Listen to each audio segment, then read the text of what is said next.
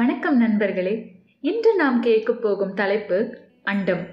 இதுவரை பூமிக்கு உள்ளே இருப்பதை பற்றி தெரிந்து கொண்டோம்.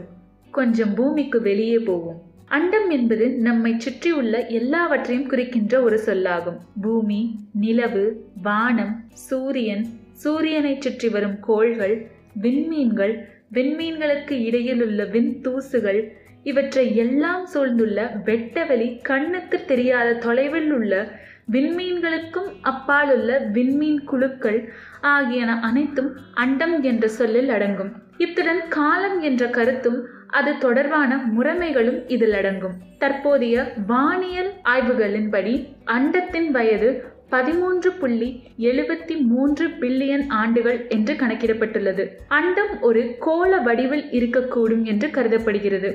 ஆனால் அண்டத்தின் எல்லையை நம்மால் இதுவரை காண இயலவில்லை. தொலைதூரத்தில் இருந்து வரும் ஒளிக்கதிர்கள் கதிர்வீச்சுகள் இவற்றை வைத்துக்கொண்டு நம்மால் அறிந்து கொள்ள முடிந்த அண்டத்தின் பகுதியை அறியப்பட்ட அண்டம் அதாவது அப்சர்வபிள் யூனிவர்ஸ் என்று சொல்லப்படுகிறது. இந்த அறியப்பட்ட அண்டம் ஒரு கோள வடிவில் இருப்பது இயல்பு. இக்கோளத்தின் விட்டம் தொன்னூற்று இரண்டு பில்லியன் ஒளி ஆண்டுகள் அல்லது அதற்கு மேலும் இருக்கலாம் என கணக்கிடப்பட்டுள்ளது. ஓர் ஒளி ஆண்டு என்பது ஒளி ஒரு ஆண்டில் போகின்ற தூரத்தை குறிக்கும்.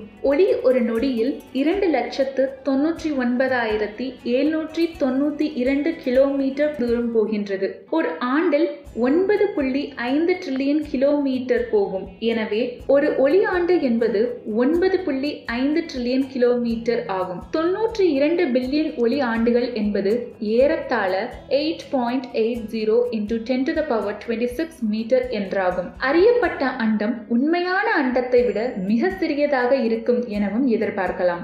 ஆனால் எவ்வளவு சிறியதாக இருக்கும் என்று இன்னும் தெரியவில்லை. அண்டத்தில் உள்ள விண்மீன் குழுக்கள் மிக வேகமாக சென்று கொண்டிருக்கிறது. நமக்கு அருகில் இருக்கும் விண்மீன் குழுக்களை விட மிக தொலைவில் இருக்கும் குழுக்கள் மிக வேகமாக போய்கொண்டிருக்கின்றன இது மட்டுமின்றி இந்த விண்மீன் குழுக்களின் வேகம் நாளுக்கு நாள் அதிகரித்து கொண்டே போகின்றது. இதை எட்வின் பவுல் என்ற அமெரிக்க வானியல் ஆய்வாளர் கண்டுபிடித்துள்ளார். நம் அண்டத்தில் நிகழும் எல்லா நிகழ்வுகளையும் நான்கு அடிப்படை விசைகளை வைத்துக்கொண்டு விளங்கிக் கொள்ளலாம் என அறிவியல் அறிஞர்கள் கருதுகின்றனர். அந்த நான்கு அடிப்படை விசைகள் பொருள் ஈர்ப்பு விசை மின்காந்த விசை மென் விசை அணுவின் கருப்பெரு விசை. இதில் அண்டத்தின் இயக்கத்தை பேரளவில் கட்டுப்படுத்துவது கிராவிடேஷன் ஃபோர்ஸ் என சொல்லப்படும் பொருள் ஈர்ப்பு விசையே ஆகும். என்ன நண்பர்களே இந்த தகவல்கள் உங்களுக்கு அண்டத்தை பற்றி அறிய பயனுள்ளதாக இருந்திருக்கும் என்று நம்புகிறோம். இணைந்திருங்கள் ஹியர் இஸ் ஹியருடன் நன்றி.